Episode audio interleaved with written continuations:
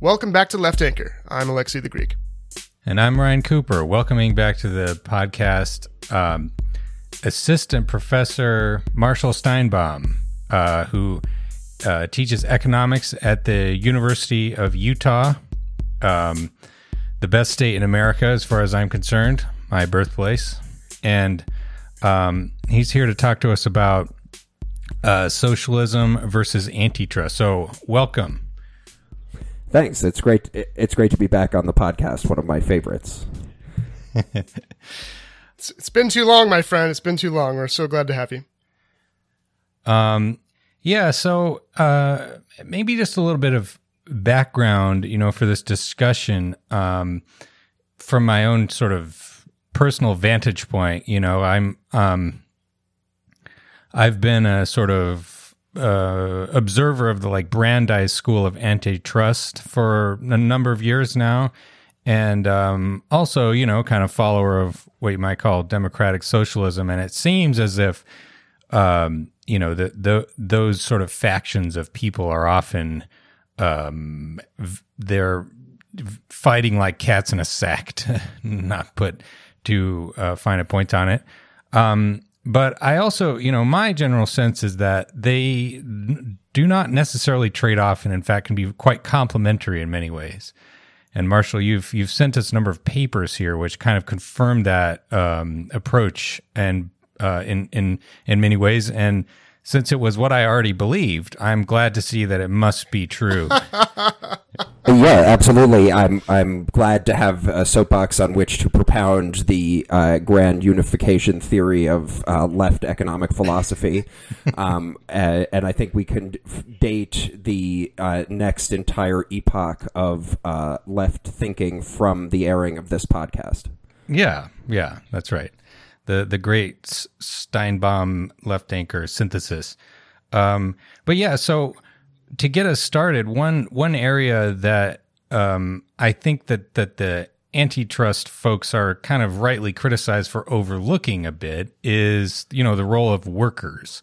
But you know you you have a couple of publications here that explicitly talk about how the you know the the overthrow of the antitrust state you know from like the 1930s you know that existed through like the mid 1970s has actually harmed workers in in concrete ways. So um, could you could you get into that a little bit? Yeah i think it's helpful to sort of frame things in uh, terms of what i would be arguing against in this context. Uh, basically the idea that uh, an anti-monopolist perspective uh, that's supportive of robust antitrust, enforcement of the antitrust laws, um, as was the case between the late 1930s and the mid 1970s, um, is at odds with a pro-worker agenda. So the argument tends to hinge on things like, uh, you know, big corporations and oligopolized industries are where uh, the New Deal was at its height in terms of uh, protecting the welfare of workers, um, and those things are the negation of a robust antitrust policy, which would seek to um, uh, mandate competition between those oligopolized firms, break them up potentially, and otherwise make it hard for firms to earn profits, which they might then share with uh, unionized workers. So that's the broad context in which I that with which I would take issue. In particular, what you're referring to as the uh, sense in which robust antitrust enforcement was beneficial to workers and when it was in force, and then consequently, the uh, res- uh, rescinding of the uh, New Deal antitrust enforcement uh, regime uh, starting in the late 1970s uh, was greatly harmful to workers' interests, really hinges on the question of vertical restraints, as they're called within um, antitrust. So this is, you know, vertical refers to um, tiers in a supply chain, you might say. So, for example, suppliers selling something to uh, distributors like manufacturers versus retail. Um, as we'll see in the case of uh, the antitrust jurisprudence that that that I argue had great uh, importance for workers, um, the context in many of these cases was basically dominant uh, oil refiners who who you know refined gasoline for for consumption by automobiles then uh, distributed it through service stations. So think about you know your your retail gas station that has the sign on it from uh, some big oil company, oil refiner, um, and then the question is basically in these antitrust cases, to what degree can that big oil refiner whose sign is over the service station control the ways in which the uh, uh, proprietors of the service stations uh, are allowed to uh, operate. Namely, can they solely source their gasoline from that one refiner? What else are they allowed to sell? They are they allowed to sell goods that come from other supply contracts, like auto parts, for example, versus the ones that come just from the contracts negotiated by the supplier? Um, that that relationship between uh, the sort of subservient um, uh, independent business uh, in a retail or a, a, a distributor, or like a manufacturer distributor supply chain, the relationship between the subsidiary uh, distributors or retailers and the dominant manufacturer was the subject of major uh, antitrust cases and uh, though that that type of jurisprudence about what powerful companies were allowed to tell less powerful companies what to do um, is what went away starting in the late 1970s. And I, I argue that exact jurisprudence of vertical restraints is what's now being used to uh, immiserate uh, workers, especially in the gig economy. I gotcha. So, so can you like draw out the example explicitly here? You know, so so like you start with like a certain you know legal logic of what you know certain companies are allowed to do, and then now you have you know the like what I'm assuming Uber, Lyft, Instacart, these type of companies, and they they are uh, exploiting that that sort of precedent to treat their workers like garbage, right? Yeah, I think so.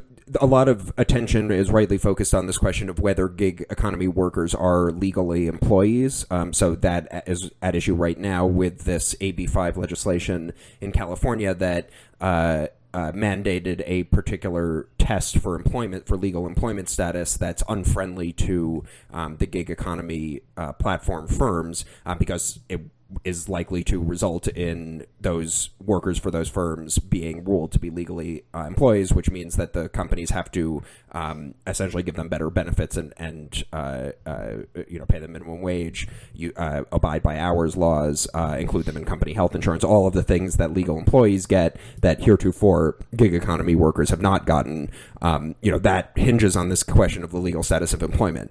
The antitrust aspect of this is essentially the flip side of this. So in those cases I was describing about uh, uh, oil refiners and retailers. Um, basically, what was at issue was that these retailers, the service stations, were considered not to be employees. So the, the courts ruled explicitly, or they said in their rulings, um, these uh, uh, are quote independent businessmen or independent contractors, and what that means is that it's illegal to force them to do what you want um, under the antitrust laws. So the logic of those rulings is if these were your employees, then you could tell them what to do, but of course, then you would have to pay into their social security and um, treat them uh, in the ways that you treat workers. That is, they're entitled to the rights of workers in exchange for uh, the economic uh, ability to tell them what to do on a day to day basis.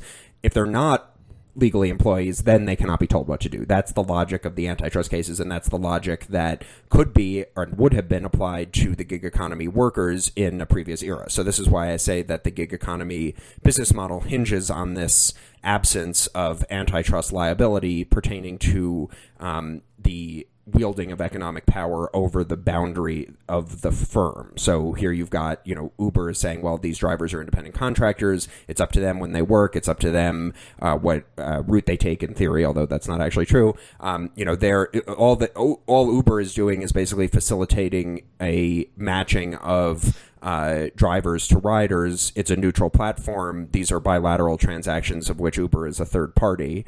Um, therefore, the drivers are not employees. Well, okay, uh, but under the antitrust uh, precedents that were in force between the, I mean, these cases I'm referring to are from the 40s and, and early 50s, as extending into the 60s. Um, uh, then they would not have been able to exercise nearly the degree of control that basically makes their business model viable, in which they boast about in other contexts. Um, so that's why I'm, I argue that this sort of non-employment uh, non legal employment status of many workers in the gig economy really hinges not just on the non enforcement of labor law, such that they are excluded from the protections due to legal employees, but also the non enforcement of antitrust law insofar as um, they can be subjected to vertical restraints due to the uh, eroded logic of uh, antitrust enforcement that says that doing that is uh, you know economically efficient or whatever justifications have been used.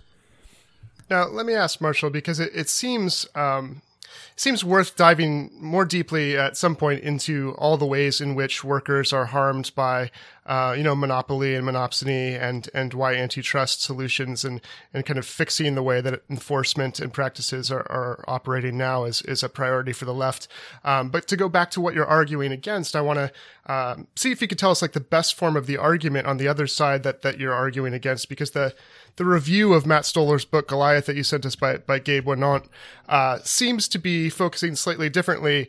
Um, you know, it's not so much rejecting the idea that workers are harmed, right, by monopoly and monopsony, uh, so much as it's saying that antitrust focuses uh, you know, almost exclusively, it seems like, or at least Stoller's story and narrative and argument, uh, exclusively on like capital versus capital and market power, uh, to the exclusion of, um, you know, capital versus labor. And, and, and clearly, I think he would agree that um, monopoly and problems that you've pointed out already do redound to the detriment of workers in a number of ways. But I think his argument is that um, you're, you're missing so many class capital problems if you think that's the whole story, right? So what what do you think the best form of that other argument is? I don't know if he represents it, but but what would you say? Um, you know, you're arguing against. That's that's uh, you know more aligned with what he's saying. Yeah, I think that Winant's uh, review uh, is as good a representation of the view that I would argue against as there is. I think he had a good foil in Stoller's book because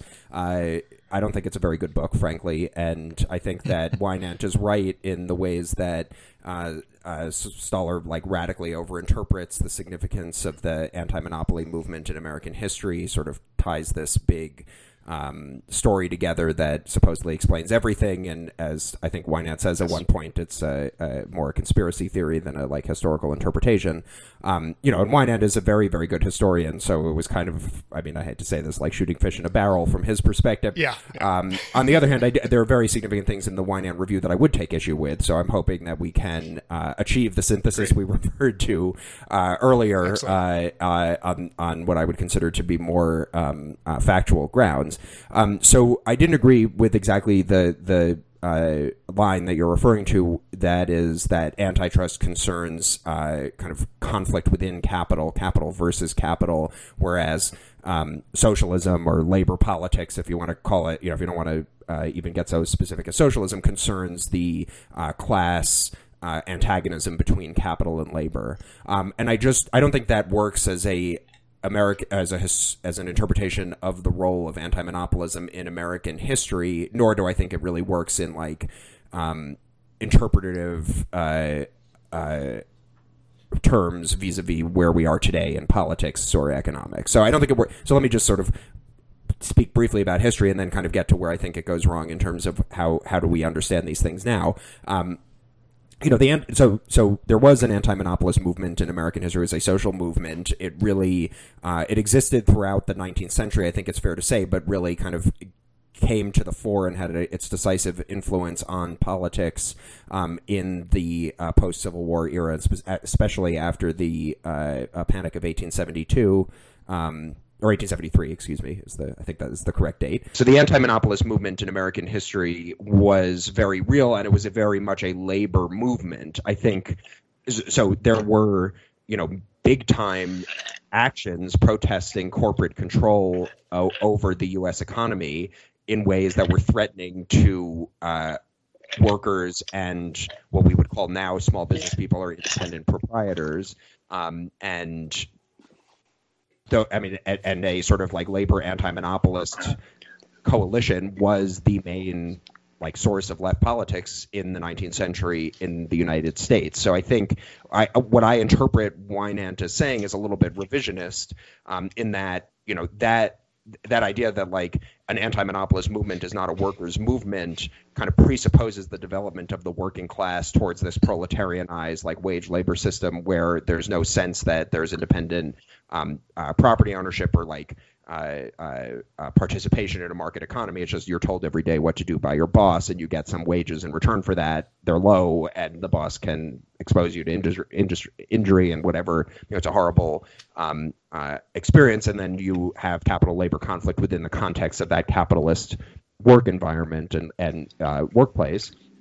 I think that it, it's anachronistic to project back back onto the 19th century and say that um, uh, you know, anti-monopolism was a movement of like small property owners, which is not a movement of the working class. I don't think that contemporaries would have interpreted it that way. Um, I also don't think it works as I, I, don't think this dichotomy between like capital labor conflict equals uh, labor policy of socialism and capital capital conflict maps to antitrust and anti-monopolism exactly for what I was saying about the gig economy. I think everyone who works in labor adjacent circles is like well aware that a capital labor conflict is what is at issue. For example, with California's AB5 legislation, the larger question of whether uh, gig economy workers are legally employed versus legally independent contractors, it's kind of a binary position as currently constructed because you've got you know workers and worker advocates say well they should be employees because that entitles them to greater benefits and the platforms and companies and the economists that they've bought to lobby on their behalf all say oh well they're um, uh, independent contractors and that means that they get paid less. My view is that the antitrust and anti-monopolist take on this is basically take needs to take account of the role of autonomy like economic autonomy that plays into the standing of workers. So, um, for example, you know the in in California right now over this AB5 legislation, this question of whether uh, independent contractors are legally employees or not, or can be made in, legally employees. Um, you know, everybody and their brother in terms of employers is trying to exempt themselves from that legislation because they all like recognize that uh, it means that they would have to pay more. Um, so among everybody and their brother is um, the 7-Eleven like corporation, so the the sort of parent franchisor corporation of all the 7-Eleven stores. They're like, oh, exempt franchising from this law because um, we shouldn't be subject. You know, franchises are not employees. We should not. Um, have to uh, make our franchisees employees, or we shouldn't be threatened with that. In response to that attempt to exempt franchising by franchisors, the 7-Eleven franchisees have said, no, no, no, no, we don't want to be exempt from this law.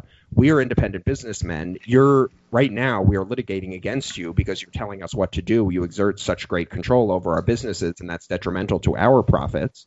We want to be covered by AB5 because what that means is that we can threaten you, the franchisor, with establishing employment status for ourselves and make you pay through the nose for the fact that you tell us what to do, whereas now you get to tell us what to do without paying for it. Um, and I think that really underlines the the extent to which there's an autonomy aspect to this question of um, employment that also comes into play in antitrust. So if so, you know, the way I would envision sort of pursuing this question of how to regulate the gig economy isn't just that uh, gig economy workers should be employees, although they should, but also that gig economy employers should be subject to antitrust liability if they don't treat their workers as employees because they're telling those employees what to do in contravention of the Sherman Act and uh, uh, you know state legislation as well. In some cases, you know, telling people what to do who are not your employees is illegal or should be illegal, and that I think is important to bring to the fore to recognize that there's definitely a capital labor conflict um, that is a component of the sort of anti-monopolist agenda that that we uh, have propounded.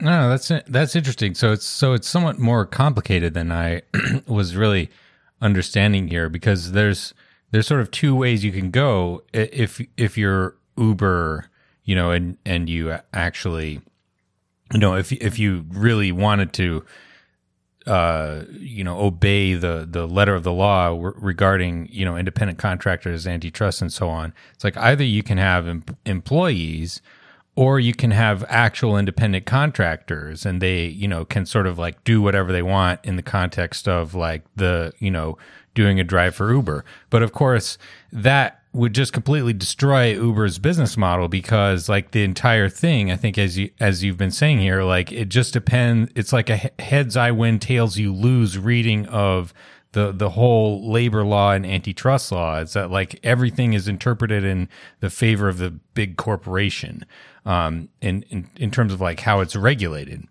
Yeah, exactly. So, I mean, I mean, Uber depends crucially on it being the thing that determines which driver gets a fare and matches to which com- customer and where they go and what price is charged. All of those things could be interpreted as violations of antitrust law under a more uh, robust vertical restraints jurisprudence that uh, used to be enforced. Um, and that's yeah. what I think is necessary. I mean, that needs to be part of the mix with which uh, the labor market is regulated. That is, it. I mean, I guess to to widen it out a little bit, just from the gig economy, you know, this whole older jurisprudence of antitrust dating from the 30s to late 70s is like, in some ways, you know, people working now in like labor spheres, uh, you know, have no institutional memory of what of that as being a thing, um, and so there's just all these battles over employment status versus independent contractor status, and independent contractor status is interpreted as like bad for workers, and employment status is interpreted as good, and so we want that for as many people as possible, and that's a reasonable position to take, but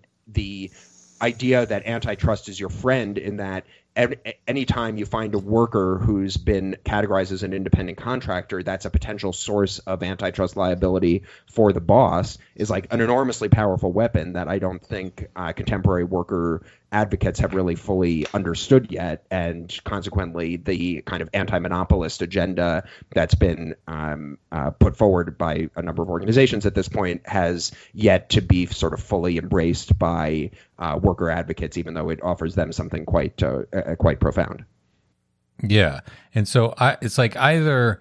Uber is a massive labor law violation, or it's a massive illegal price fixing conspiracy and a huge violation of antitrust laws. Yep. And and you and you see that like if it weren't for that, they uh they would not exist as a company. It, it would. By the way, you're an economist. You may have some special insight into this. How the fuck is Uber still in business? Like by my count, they've lost about twenty eight billion dollars.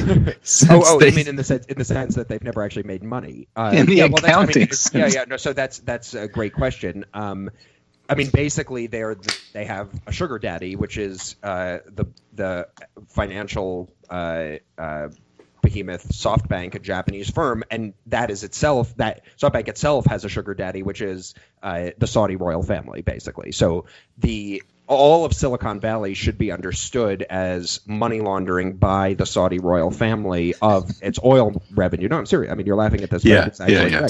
Um, I, did uh, did Uber know, do 9/11? What's going on? uh, interesting. We could scratch our chins a little bit about that. Um, allegedly, sorry. Um, no, so so you know, there's sort of this cash slosh, sloshing around. The uh, you know, the real backers kind of want a way, like the same way that you know Chinese billionaires try to offshore their wealth because they're afraid of um, you know regulation or or uh, corruption prosecutions or whatever. Um, you know, the Middle Eastern billionaire class is also you know looking to kind of you know clean up their their act i mean not not clean up their act that's the wrong uh, metaphor to uh, to money launder so clean up their money um, uh, by looking for alternative investment op- options and you know a kind of monopoly play. So so you know that makes it sound like oh you know this is just like um, you know uh, some play money is not really motivated by profits. I think that's not right. So one thing uh, that has been very clear in the sort of new scholarship on antitrust is exactly the ways in which our antitrust policies invite the following business model, which is subsidize some uh, new gadget, some you know new new app or platform or whatever, um, to achieve uh, you know basically monopolistic market share among consumers. Um, so they think they're getting something very convenient for free or near free, um, and then turn around and squeeze everyone upstream that actually provides the service. So you insert yourself in between the people who actually do the thing and the consumers who want the thing. Um, you charge the consumers a low price or, or zero price, um, and then you suck out all of the revenue that had been going to the people who actually do the thing. So that's what you see with Facebook and journalism um, and you know basically the entire internet and Google and Facebook. You know every other like source of revenue has been just uh, you know redirected to those two um, behemoths. I mean, that's what you and. Amazon, Amazon, Yeah, how many Amazon- years? Right, right. And in terms of Amazon and physical goods and, and retail, um, you know, and when I say that that you know contemporary antitrust scholarship has shown that this is the play that contemporary antitrust policy invites, I'm speaking specifically of Lina Khan's excellent paper, Amazon's Antitrust Paradox, um, that talks about that exact thing in detail with respect to one company. But I think what we can say now is that it's true of pretty much all of these companies, and it's true of Uber, uh, you know, vis-a-vis basically the taxi market um, and uh, uh, transportation on demand, uh, you know, by a GPS-enabled dispatching. Um, you know, they basically ru- come into a market, they what it, what it appears to consumers is that there's this app on your phone that charges a more con- uh, that's a more convenient taxi service charging half price um, than the incumbents. Um, you know, you sign you- download the app, you know, get used to using it, and then Uber tells you like, oh, you know, bad big bad Bill De Blasio or whatever is trying to put us out of business. You know, tell him that you like Uber or whatever, and so that generates a, a uh, constituency in favor of whatever regulatory carve outs on transportation regulations, on labor, on antitrust, whatever that these companies basically need to survive. Um, so the idea that the sort of monopolistic play is, you know, pour in billions in Saudi oil money to subsidize uh, universal take up and then, you know, kind of job use that universal, you know, kind of monopoly market share among consumers to sort of jawbone the political system into uh, re-engineering the policy landscape so as to make this business model legal and enable it to put out of business everybody who operated under the old business models, like namely treating employee uh, treating workers as employees, following uh, safety laws, that sort of thing. Um, you know, so it's not crazy to imagine that like after pouring in, you know, dozens of billions of dollars, eventually you would hit a big hay- payday. You know, that hasn't happened with Uber yet. Um, and it sort of doesn't look like it's going to. I mean, their whole thing and what everyone believes about them is like, oh, they're just waiting for the day of um, self-driving cars, you know, and that will put all the drivers out of business, obviously, and also, you know, make it profitable. I mean, the technology for that has been pretty well shown to not ever, you know, it's not going to work, you know, in any reasonable time frame. I don't think I don't think you need the self-driving cars to necessarily make it the case that that business model would work. I think if every if, if they are were successful bullying absolutely every public official in America, um, you know, they could probably make it work. It just doesn't look like that's the way it's going, given what's happening in California. And meanwhile, the Saudis are also flooding money into the think tanks to probably prop up the, the, the policy, you know, kind of arena as favoring the kind of interpretation of antitrust law to help support companies like Uber, right? Yeah, I mean, uh, you know, there's been plenty of ink spilled both about the influence that these, uh, you know, foreign powers exert over our uh, foreign policy by virtue of their, uh, you know, the ease with which they can buy their way into what uh, Obama called the blob. Um, I think we also need to pay attention to the ease with which foreign powers can manipulate our economic policies exactly through, um, you know, this kind of influence peddling. On the other hand, I don't want to say like, oh, it's the baddies overseas who are doing this to us. I Right, mean, there's plenty right. of economists who are happy to take their money and tell, uh, uh, you know, public agencies as their consultants that like, oh no, you know, Amazon's not breaking the law, Uber's not breaking the law, as I can tell you based on my economic theory. When you know, in fact, they've just you know come up with something that enables them to send in their, um, you know, hourly uh, or their their their um, invoice for their hourly. Uh, Yeah, I mean, hopefully we'll get to the Biden administration and, and how they might be facilitating problematic uh, policies from advisors not too different from that. So, yeah.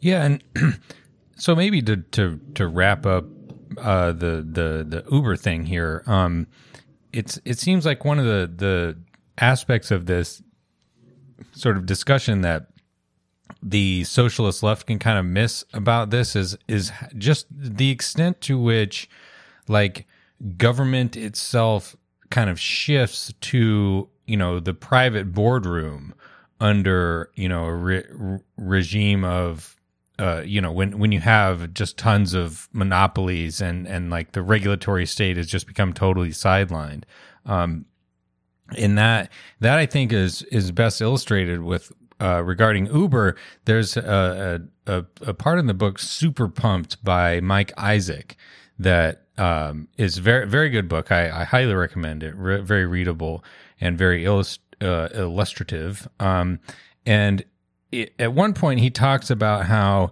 Uber uh, just just contemptuously violated the laws on in, in, numerous cities about like taxi regulations. You know, it's like if you're running a taxi, you got to do X, Y, Z. This is the law, and like they had a they had like um, tools to determine whether uh, a you know city regulator, some representative of the Democratic government, was going to try to get a taxi, an Uber, and um, you know nail them for violating the law, and then it would give them fake taxis that would never show up. Um, but then at another point, they broke the rules on the Apple App Store, and that almost destroyed the company um, the the the CEO of Uber, Tra- Travis Kalanick, whatever, at the time, he had to go to you know the Apple like Dragon Lair, wherever it is, with lava pouring down and shit, and and go and basically beg for forgiveness on bended knee to uh, Tim Cook because you know because it was like the if if Apple said you violated our terms of service, we're turning you off. That's it. They're done that's the end of their company. And like literally violating hundreds of laws in a giant conspiracy that is done completely, you know, like a, I mean, federal, state, I'm sure it was, you could do like a sort of mafia racketeering thing too on it. made no difference to him. Nobody ever even got busted for it. It was like a two day story when this was discovered a couple of years ago. And so, like, like uh, to to have a capitalist or any sort of business marketplace, like the state has to be involved, and and the state has to like set the rules of the road. And if there is no rule, the the rules of the road are not there, then you just get this termitic infestation of corruption and law breaking that that it's not like Marx said in the Communist Manifesto. They said, "Oh, the state is just like a." uh, you know, committee for managing the affairs of the bourgeoisie or whatever. And, and it's like, no, the, the state just complete, like governance just moves away from the state. Like it doesn't even matter anymore. And that is terrible, you know, for, for workers, for democratic citizens, you know, whoever you want. Uh, yeah, I mean, there's a ton in what you were saying. I, I definitely agree with that. I guess I would push back a little bit on the kind of interpretation of the states moving away, and so like the only thing that matters is what t- whether Tim Cook allows Uber to make a living, um, as opposed to whether you know the taxi authorities of every city and their state labor departments and the FTC, FTC have a say on it. Like they're they're you know small potatoes in comparison to the CEO of some company. Um, I think, I mean, that's true about, you know, who wields power in the economy, but it's not right to say that that's because the state has retreated and sort of ceded all control to, um, uh, to the capitalist. I think we have to understand the state's involvement or policies involvement as being, um, you know, kind of inescapable. So the question is yeah, like, sure. okay, so you've got, you know, like st- uh, uh, incorporation statutes, like who's allowed to be a company to enjoy limited liability or whatever. Like people don't think of that as being part of economic policy, but it absolutely is. Um, not just you know is Apple allowed to be a corporation or not a corporation as it as you know say it's a, a, a, California corporation. I mean it's probably a Delaware corporation, but whatever. You know can it operate across state lines? You know these were big issues in the 19th century. Nowadays we get things like oh if you're a corporation then basically anything you want to do um, is legal under the antitrust laws you know, but people who are not corporations cannot act together under the antitrust laws. So, for example, you know, we were talking about like, oh, Uber could be liable under antitrust for this gigantic price fixing conspiracy um, uh, through uh, executed through vertical restraints. Yes, you know who has actually been found to be uh, liable under the antitrust laws? Uber drivers uh, for potentially collectively bargaining their wages against Uber. Um, so that so this idea that like oh you know these individual drivers like they're independent businesses um, operating on this neutral platform, uh, but they can't get together. That's what the antitrust laws forbid. Um, whereas this one gigantic corporation that dominates them, that is absolutely allowed to do whatever it wants. Um, so this is the kind of concept that my my colleague and uh, uh, collaborator Sanjukta Paul has called the or antitrust as allocator of coordination rights, and the title of her paper. This idea is like who's allowed to coordinate economic activity? Is it it, it, and what she says is that antitrust has what's called the firm exemption. Um, so here she's drawing on the what what you know mo- every antitrust person recognizes and is known in the jurisprudence as the labor exemption, which is that labor unions bargaining wages within a recognized bargaining framework cannot violate the antitrust law through that collective bargaining. So that the idea is that's an exemption to antitrust's usual um, uh, preference for competition.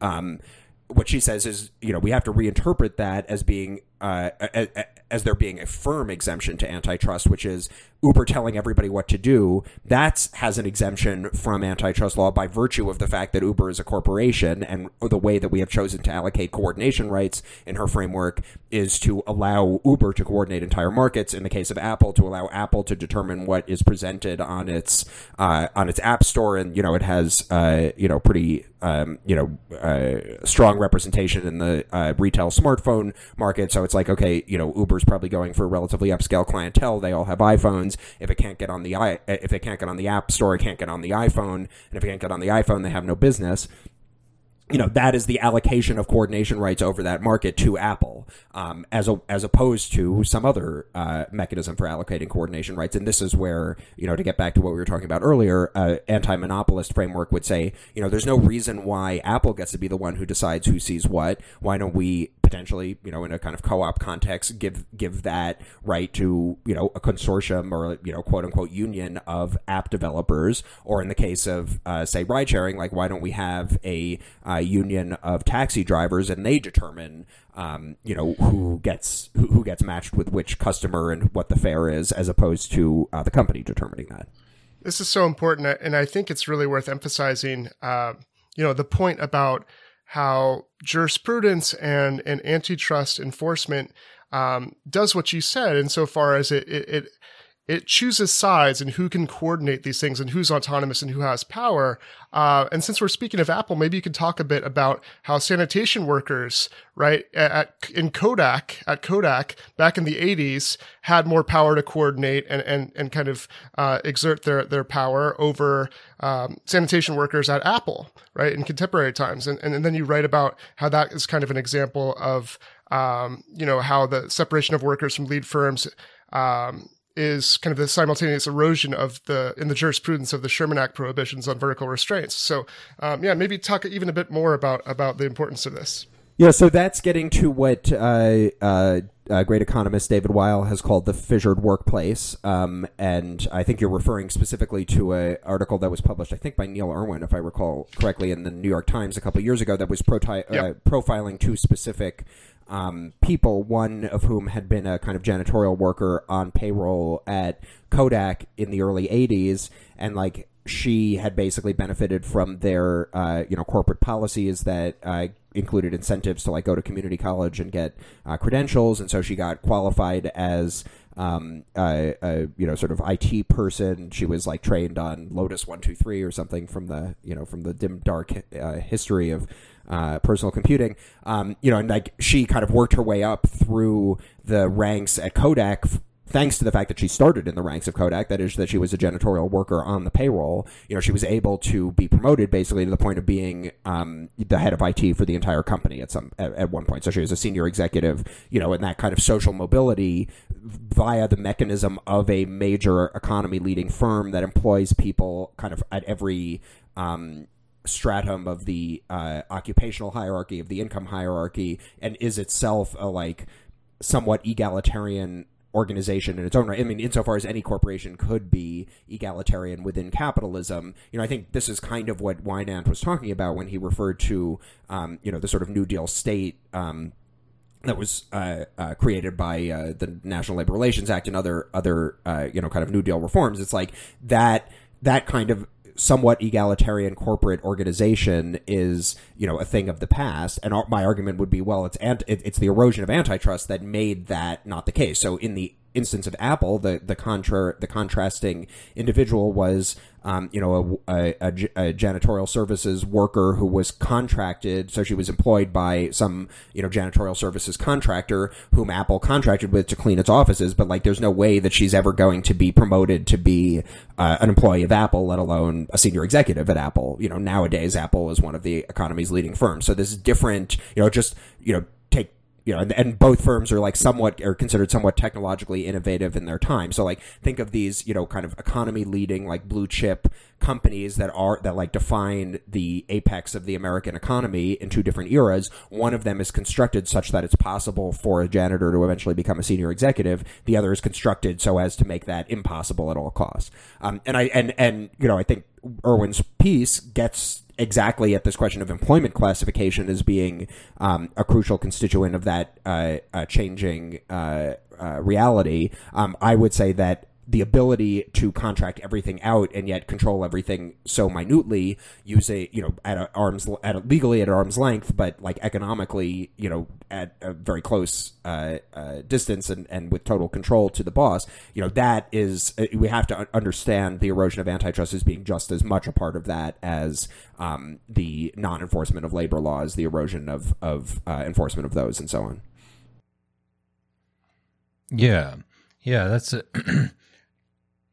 That's a great um, dichotomy. Um, I wanted to also I wanted to bring up the the welfare state. You in in in a couple of these articles you you've mentioned how um, you know the, the the the gig economy and and various sort of like antitrust you know tr- trying to uh, escape any kind of liability for uh, for for being responsible for one's you know employees uh, has materially harmed workers by sort of excluding them from you know like traditional welfare state stuff which is often administered through you know through the employment relation.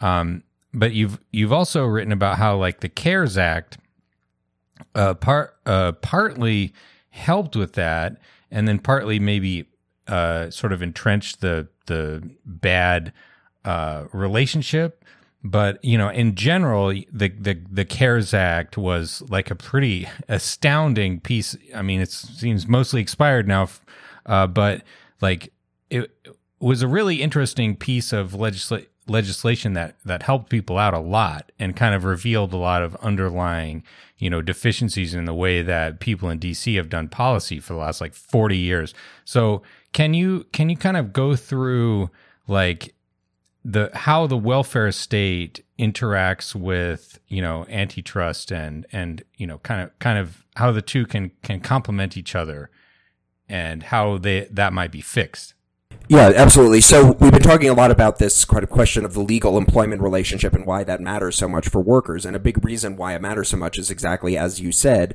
that so much of our welfare state is conditioned on employment. And so that's what, you know, so in, in some sense, this like category that's kind of, um, you know, not the main focus of attention at the time of the New Deal, um, or this distinction, the question of like employment, independent contractor, and it is an important distinction, as I was referring to in the antitrust cases uh, that we talked about earlier. But like this idea that you know a lot matters for you economically on the question of whether you are legally an employee or not. That that's not true to the New Deal era per se. It's that's what's been layered on since, and especially since we kind of adopted um, the backlash to the Great Society view that the problem with the welfare state is that it causes people not to work and inculcates a culture of poverty.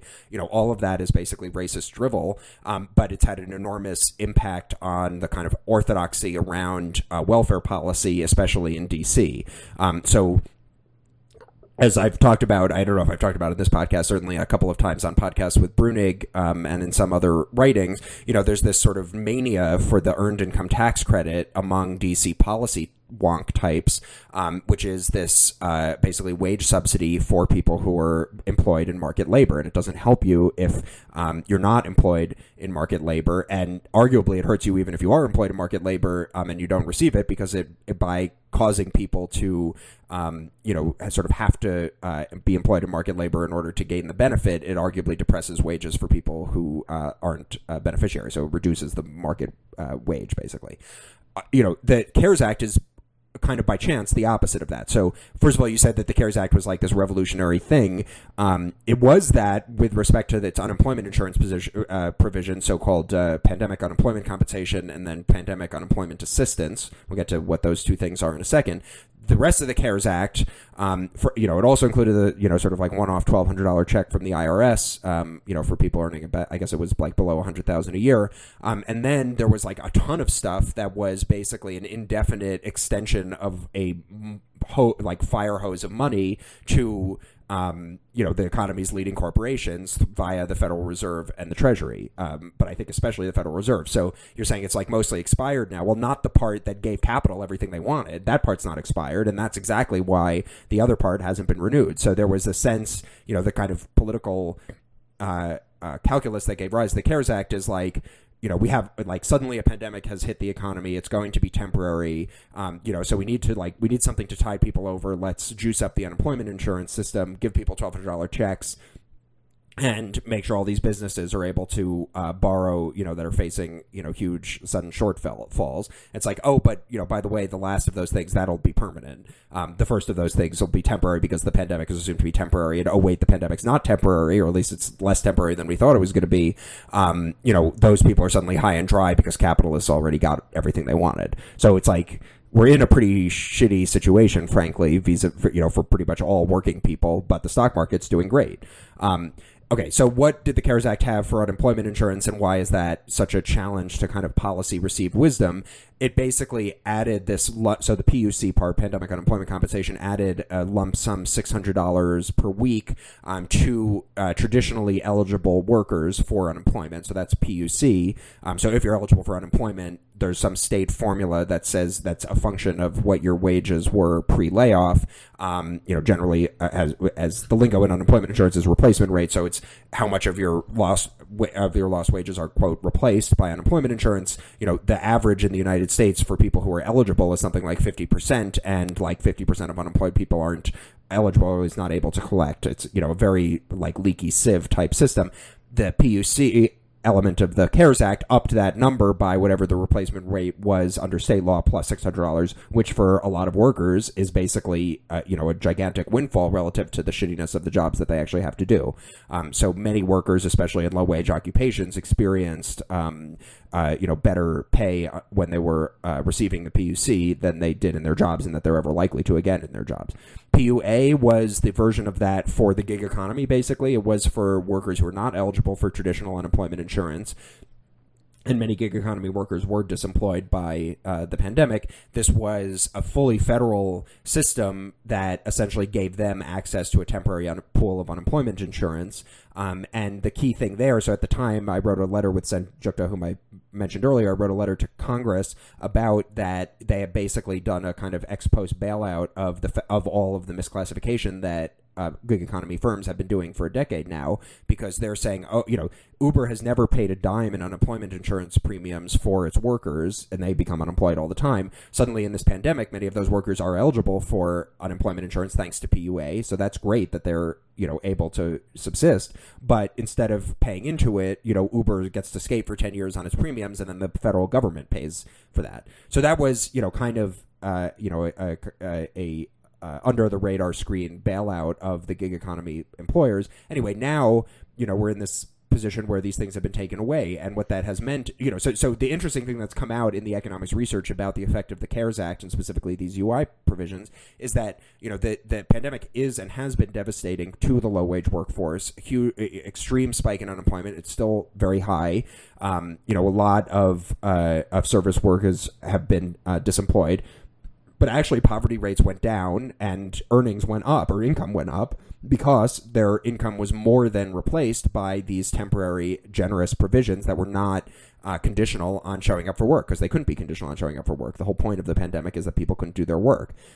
You know, now, uh, you know, and, and, you know, given that like that like in the midst of an economic catastrophe, we reduce the poverty rate.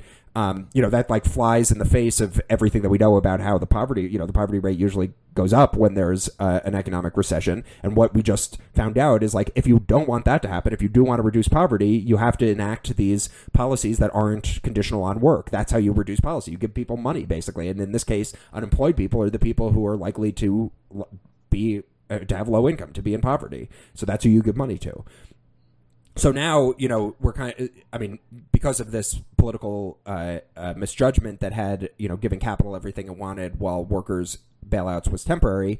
Um, you know, now it's like okay, well, like please give us something for workers. Um, you know, I think the the view had been that like the election would be the leverage that um, uh, you know pro worker interests would have over the federal political system, but that's not the case actually because uh, the outcomes of elections aren't terribly responsive to um, the the uh, well being of the population, which is a big problem that we should probably do something about at some point. Um, but but uh, you know, so now it's like okay, well, we're sort of like pleading for scraps the way that we have been for the last decades, and everyone's reverted to you know basically versions of the EITC expansions that have been on their um, you know to do list for for a long time. So it's like okay. Uh, you know the wonks have got kind of gotten back control in control of the message and the asks and whatever, and you know consequently the agenda has gotten shittier. Never a good idea to give the wonks power. But no, no look, uh, so far I just want to recap for the audience. Uh, we have number one, left anchor Steinbaum uh, synthesis of antitrust and democratic socialism. Two, new idea, breaking news. Let's make government responsive to the needs of the people. That's that's that's like what we've. so these are two important things that we're offering now. Um, but uh, but no, I think first of all, point point very well taken. That um, you know our favorite game about the Democrats is it malfeasance and and uh, or is it uh, malice? You know, is it is it is it just you know bad politics or or is it just intentional? Uh, you know, slap in the face to the working people of this country and to the poor. Uh, so so yeah yeah point point well taken that the the corporations were, were given a you know indefinite lifeline. Um, and then I think they accidentally helped the poor and helped the working class, uh, probably because they didn't realize how low paying uh, you know jobs were out there. Yeah, yeah. I mean. That's exactly right. It was pretty clear at the time that like there was just sort of no. It, I mean, I think the rhetoric in Washington is, is like somewhat responsive to you know, insofar as there's any responsiveness to workers, it's like, you know, uh, people who are not precariously employed. Yeah. So, uh, you know, that I. you know, so so it's like they don't. It's like any job is a good job, or at least, or not. I, that's a little bit of an overstatement, but it's like you know what we want to prevent is people losing their jobs. As long as they have their jo- uh, a job, they'll be fine. Um, and you know, there's just uh, very very little apprehension on the part of like the policy elite of like just how bad most jobs well, in this but look marshall are, we all know worst case scenario as mitt romney said back in the day if you're really in a tough situation just sell your stocks if you have to. Just yes yeah yeah right right. Just yeah dad dad's stock in american motors or yeah. whatever you know and you can uh, afford rent i mean it was a tough thing to have to do but sometimes you got to just bootstrap it. Yeah so well, you know, now now Romney's a resistance hero who's doing everything he can to bring our Trump reign of terror to an what end. A wild world. He is. Thank thank God for him, honestly. Um yeah, so so to uh I guess to kind of like like tie tie that together a little bit. Uh you know, like the welfare state is you know, just like a critical lifeline, you know, and like the CARES Act shows, you know, that that that four decades of neoliberalism was all bullshit. Actually, we could solve poverty quickly and easily just by, you know, dumping money on people who don't have money. That's literally yep, it's yep, that easy. Exactly. Um, but um, I think you know the interesting thing to me uh, about like the this whole discussion about like market regulation and so on and so forth is that like I'm pretty convinced that the uh you know insofar as your uh the economy is based to some degree around uh you know private businesses um you know doing their thing competition is a is a fairly useful tool if it's done right. And that means uh competition that's that that happens you know through a sort of regulated process because you can have competition that just means trying to cheat and like drive the other guy out of business so you can seize more market share. You know, trying trying to force companies to compete on price and quality, and that means big government basically. Um, you know, an, an, example I've seen recently, uh, you know, uh, the the computer chip market for for like uh, desktop PCs. That's like a pretty concentrated market, but there is competition there between AMD and Intel. and Intel's had like a big chunk of you know the marketplace for for many years. AMD's been sort of a laggard, but over the last like couple years, AMD like they basically just beat Intel. It's better better chips for cheaper, and suddenly Intel's on the back foot, and they're doing all this stuff. They're retooling their their machine. They're trying to trying to sort of like exceed, and like that I think is a reasonable process so long as it's not um you know like you don't you don't end up with uh competition that takes place like okay we're shipping all of our our uh you know all of our factories to uh Tanzania and we're just going to pay everyone a dollar you know make them buy all their stuff in company script that kind of competition. But you know and then also you could you could say like, oh, we're going to set up something like the post office as explicitly a monopoly, but it's going to be a monopoly with a sort of government policy purpose. So, like, everybody has to get the same uh, service for the same price, even if it's like ridiculously uneconomical to provide it in a certain location. And that's like a kind of different, that's like about quality government. How do you set up a agency with some sort of esprit de corps that like does a good job? Um, but like I think the you know my sort of like fundamental takeaway, and maybe you can sort of quibble with this or qualify it, Marshall, is that like like the antitrust and uh you know breaking up like like full on monopolies and like forcing the businesses to compete decently and uh you know the sort of like welfare state um you know uh social democratic vision these things like they're two they can be two great tastes that taste great together and you know like the, there's not necessarily a trade-off. And that like one could sort of enable the other. What do you think yeah, I mean, I think that uh, you can have, you know, what might be called race to the top type of competition. I'm not exactly sure what's going on in the, uh, uh, you know, desktop computer chip market, but like branding what you the way you characterized it, um, or you can have race to the bottom competition, which is basically about sort of chiseling out your company's own um, uh, regulatory arbitrage. So, like, you're the one who gets to run a taxi company, but not actually uh, charge the regulated rate, or you're the one who locates the com- uh, the factory in Tanzania so that you can pollute all you want and pay your workers like crap. Um, and then you know then you're in you know quote unquote competition with uh, uh, domestic producers. Um, you know who are then obviously uh, incentivized to do the same themselves. I I have tended to move away from the concept of competition exactly in some ways exactly for the reason that you're saying it and for the in the reasons I just said it, which is that it is not it doesn't really work as like we want more of it or we want less of it because there's different forms of it as we were just just saying. Yeah. Um, and um, you know, in particular, I have moved away from the concept of competition vis-a-vis uh, antitrust law. Like, I, I just don't agree now. Now I've come to the view that I don't agree that the purpose of the antitrust laws is to promote competition. I think it is because uh, you know, for the reason you're like the the world in which uh, you know a, a, U.S. domestic manufacturer relocates overseas to take advantage of poor environmental and labor standards. Um, you know, that's like uh, an act, you know, that, that, that could be understood as an anti-competitive act vis-a-vis the workers, um, but like a pro-competitive act vis-a-vis the competitors potentially. Um, and uh, so I don't think like it's you know a, a, policy regime that gives work that gives companies the ability to undercut their own workers through the threat of outsourcing um, isn't about promoting competition or impeding competition. It's about you know who gets to decide in the economy, who has power, uh, as Sanjukta has said, who who to whom are coordination rights granted.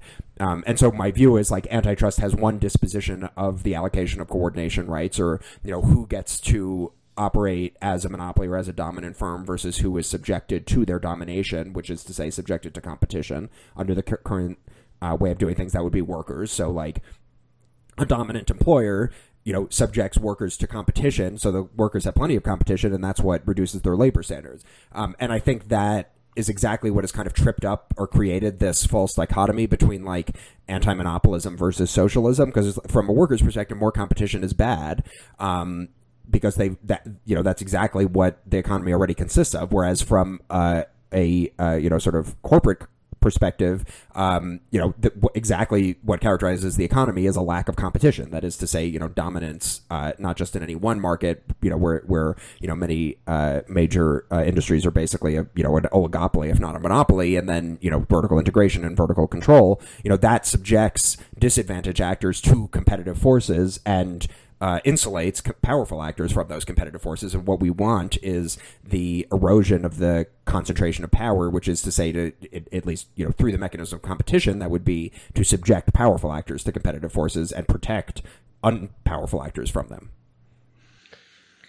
Well, well said. Um, go ahead. I was going to just do a just at a left field kind of question about because it seems like non-domination seems to be the maybe the principle um, that would kind of work through the synthesis of democratic socialism and the antitrust uh, kind of coalitional um, movement. And and what do you think? How how would you understand that principle uh, working with other ideas that the left is is kind of fighting over, whether it's job guarantee or UBI?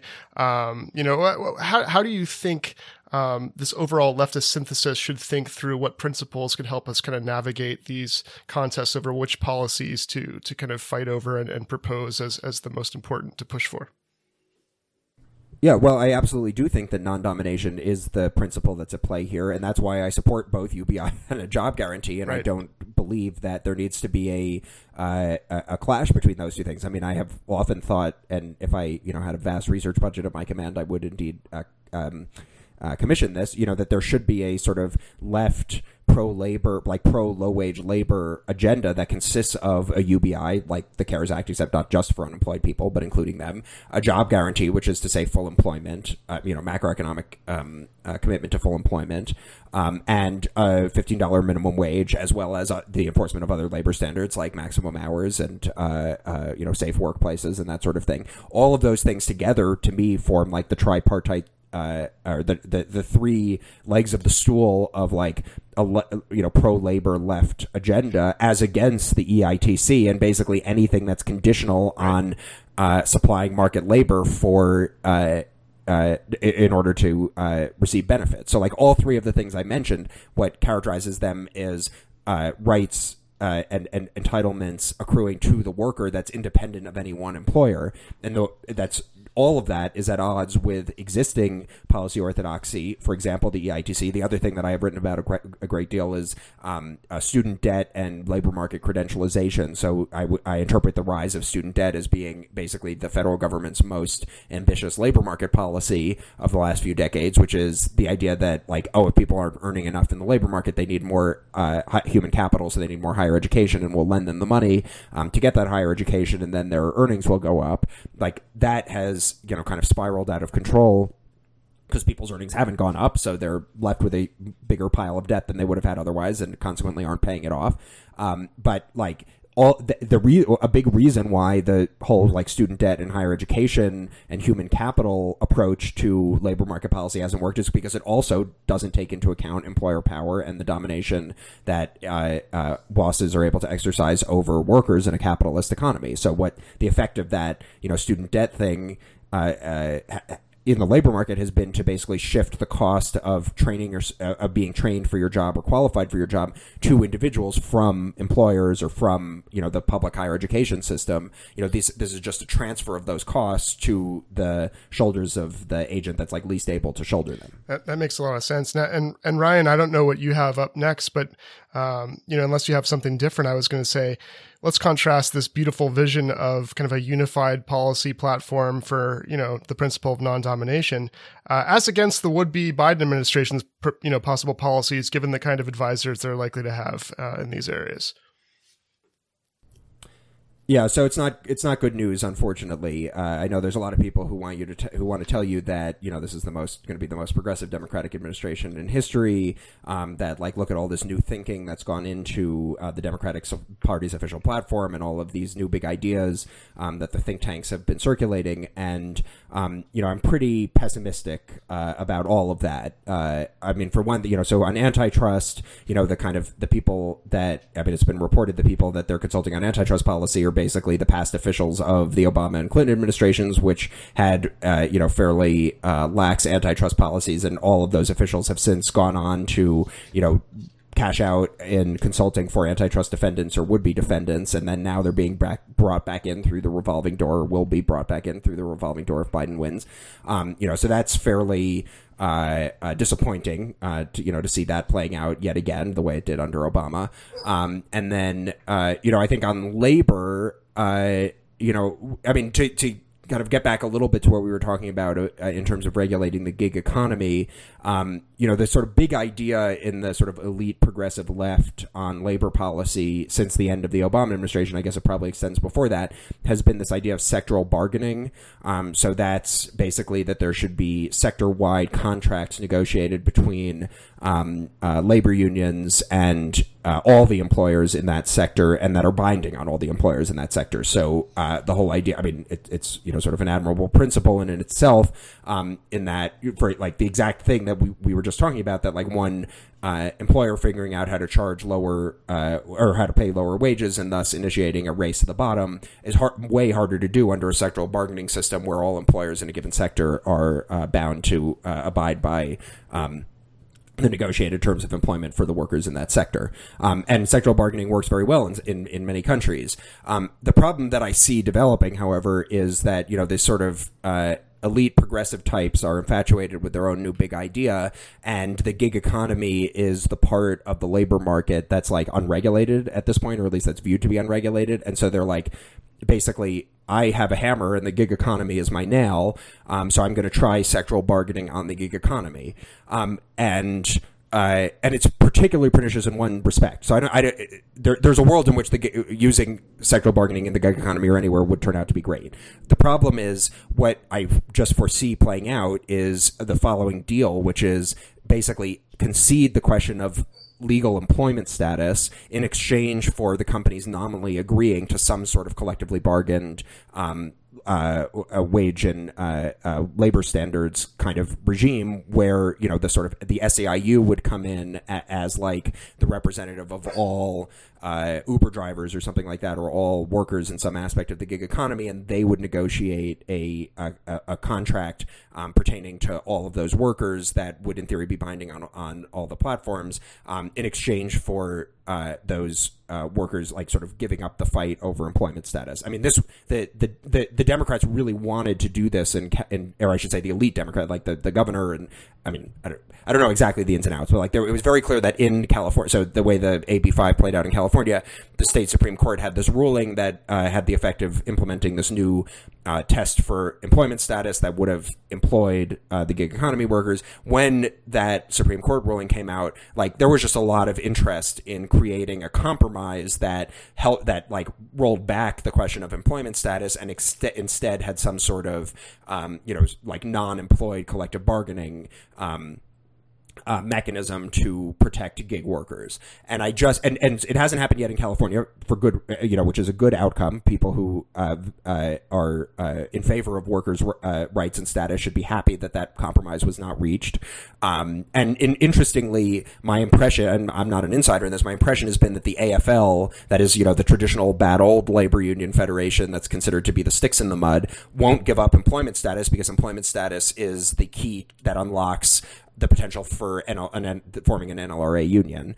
Um, and, uh, you know, so it's like they won't concede that, and they're right not to concede that. Um, meanwhile, you've got the, you know, sort of like the new thinking, like the, you know, the people that are, you know, that get invited to think tank confabs and the like, you know, coming up with new big ideas, and they're like, oh, let's try this new thing that's like not so bound up in the bad old New Deal system that's so antiquated and it's like been around for 70 years, so that means it must be bad. Like, let's do something shiny and new. And that is like objectively just something in which workers have fewer rights, um, and where, uh, uh, you know, you could just imagine a sort of sectoral, like, I mean, just to give a very concrete example, you know, as a sort of cautionary tale. Um, so the city of Seattle, uh, tried to pass a collective bargaining ordinance for gig economy workers um, when so in in that context, basically the they had not the the uh, taxi or the you know the the Uber drivers had had not. Uh, achieved employment status under Washington state law. And so, the sort of second best option, the Seattle City Council implemented a collective bargaining regime um, for non employed workers.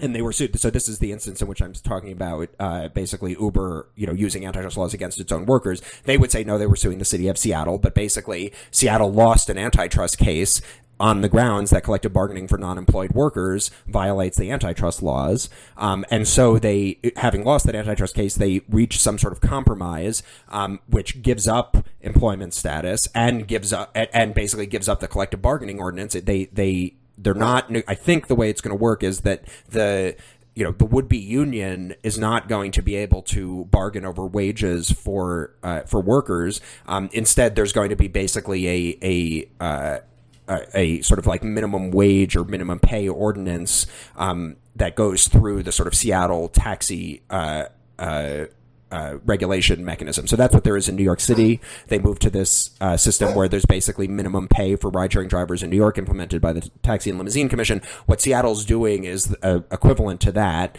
um, and I think it's better than the status quo, but it is not. You know, they, they it, the reason why it's a cautionary tale is because Seattle get, like explicitly gave up the thing that was the main point of the ordinance, which was collectively bargaining pay for uh, ride sharing drivers. And I just see some sort of you know bad outcome that like federal policy under a, federal labor policy to deal with the gig economy under the Biden administration becomes a sort of half baked version of sectoral bargaining that gives up employment status um, in exchange for you know some thing that like will only ever be even like have a prayer uh, of being tried in blue states, um, and ends up, you know, not really protecting workers nearly as much as actual employment status would.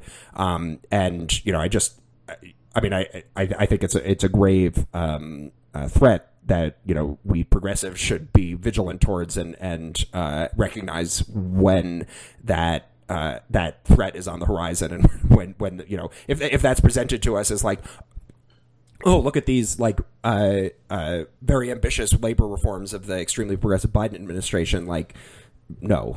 Yeah. Right. Like it, instead of viewing it as a victory for the workers, which is I'm sure how they'll spin it, it's like we're we're going to distract you with this minimal floor of of like basic wages or or some minimal concessions to the needs of workers in order to entrench the the asymmet- asymmetrical power of of capital over labor. Uh, right. Yeah, I mean, and you there was like a, a, an op-ed from the CEO of Uber a few weeks ago uh, that was like basically like don't make us do AB5, don't make us classify them as employees. Instead, we'll like contribute a thousand dollars a year to their health insurance, like so they can buy health insurance on the Obamacare exchange. It's like you could imagine that going from like Uber op-ed, Uber CEO op-ed to the policy of a bad Democratic presidential administration. You know, I should say, I think it's the case that the Democratic uh, platform commits them to quote federal AB five, uh, which is to say, you know, changing the Fair Labor Standards Act and the National Labor Relations Act to abide by the ABC test, which is the more stringent test that means that more workers count as employees. You know, that would be great. My impression is that most people think the politics of it aren't there. That would require an act of Congress, and that like the same way that card check, you know, that they had like you know more than sixty members of the Senate had said that they supported card check until it actually became possible for that to happen. And then they were like, oh, no, no, no, no, no, absolutely not. Um, you know, I think, I, you know, I, I just feel like that's what's going to happen with federal AB5. That is, you know, robust employment uh, status for gig workers throughout the country. And that's really where, I mean, vis a vis the gig economy, that's where we should look first, much as I think it's very important to bring an antitrust case against the platforms for vertical restraints. Um, you know, the whole point of that case would be to get them to agree to employment status because that's how they would protect themselves from that uh, from that antitrust liability. Yeah. Well, we're we're still waiting for a sort of Robert Wagner of the modern age, I guess. Um, I well, let's let's let's be historically faithful to the idea that as great a legislator as Robert Wagner was, um, and I would just point out that it was his economist advisor Leon Keyserling who actually wrote the the uh, National Labor Relations Act. Um, the, the Marshall Steinbaum of his day, if you will.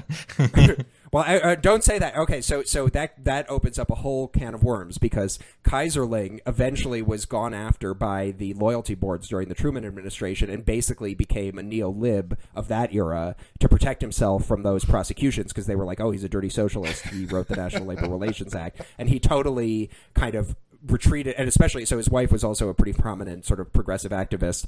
Um, both of them basically were sort of forced not to be socialists anymore in order to be like politically acceptable um, after the late 40s.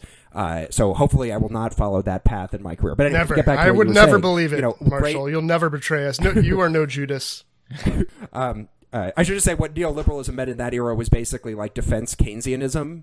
Um, so, like, basically, the, the sort of right wing position or centrist position that he retreated to would be considered like the left edge of acceptable economic policy advice now. Um, anyway, so you know, Robert Wagner or would be Robert Wagner is not going to save us. I don't know if anybody will or if anything could, but it's not going to be a great single politician that sort of leads us No. to the promised land. Um, you know, and I think that Marshall, uh, are you saying that we, I mean, we we- are the ones we've been waiting for? Is that the point? You need well, yeah. I mean, he was just a sort of cat's paw for big labor, right? And and but but he was sensible enough and had the expertise enough to to actually serve that purpose. Yeah, but you know, as Yeah, yeah. I mean, but but I think I think the historians of the New Deal would say, you know, it's the social movement of the of the union movement of the of the workers movement in this country that created the National Labor Relations Act and not the reverse. Now, I would say it's a little it's a little more chicken and eggish than that. Yeah. Um, you know, the sort of the the unionization movement that grew up in the context of the New Deal, like definitely responded to the earlier National Industrial Recovery Act that gave some protections to unions that hadn't already been there, and also, you know, just like the same way that, um, you know, the key instrument of emancipation during the Civil War was just the presence of the Union Army and this like contrary power to, um, to the slave ho- holders. You know, as in the New Deal, like the fact that there was a federal administration that was at least viewed as, you know, if not, um, you know, socialist in itself, and like, uh, if not itself you know, basically a syndicalist movement or something like friendly to the interests of workers, and consequently that you know gave great uh, uh, impetus to on the ground workers movements to organize their workplaces and to engage in tactics that you know would just be foolish if you didn't think that like oh there's somebody in power who might be listening. yeah, yeah. But I've got to I've got to sign off for the for the day. But I think that's a good place to leave it uh, hanging. You know, we'll we will explore the the Steinbaum left anchor synthesis in in in further episodes, perhaps. But I think we made some pretty good progress there. Um, you know, and that But I, I hope so. I hope people will look back to this podcast as being the the uh, the beginning of the next yeah phase. i mean you know we've pretty much done the the hard work the important work of explaining what needs to happen and now someone just needs to go do it so how hard can it be well, thanks, Ryan. yeah. You're welcome, everyone. You're welcome. Yeah. And th- thank you, Marshall. You've you've been wonderful. Do you have a last comment to leave the, the audience with?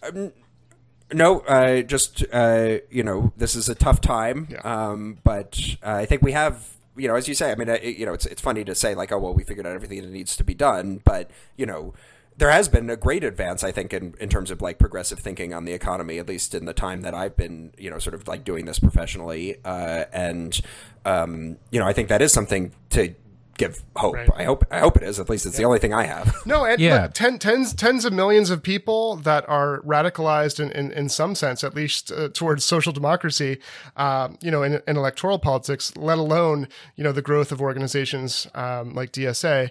It, it is something to um, to hold on to, especially young people in this country have are polling as, uh, you know, very lefty and, and understand the, the crises and, and what what's required. It's, you know, it's the gerontocracy and the oligarchy that needs to be defeated, and and they're going to die soon. So we can at least you know do what we can uh, to expedite that, not necessarily their deaths, but the the overtaking of their power. So yeah. yeah good intellectuals like a you know like a, a contractor a plumber you know it's like somebody you hire to do a job it's like once you got everything lined up you just need someone to translate this bill into legal language boom yeah and hopefully you know marshall you can be up there uh, drafting the next uh, uh, labor standards antitrust act. So well, we got we got a few more uh, years in the wilderness before that happens, but uh, hopefully, hopefully at some point. but yeah thanks for coming on. Thanks for listening everybody and we will see you next time